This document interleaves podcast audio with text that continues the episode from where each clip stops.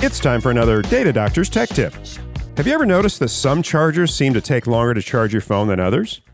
Well, you're not imagining things because the output current of the charger, known as the amperage, or bad cables, can make a big difference. The lower the amperage, the longer it's going to take to charge your battery.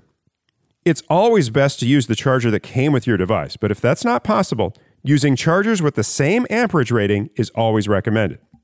Usually, you need a special piece of equipment to measure the output current. But if you have an Android device, there's an app called Ampere that'll make it easy to see the differences in your various chargers and cables.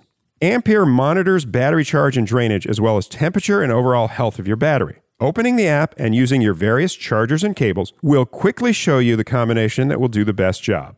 It's a great way to sniff out bad cables too. The Ampere app is free and available in the Google Play Store. For Data Doctors, I'm Ken Colburn.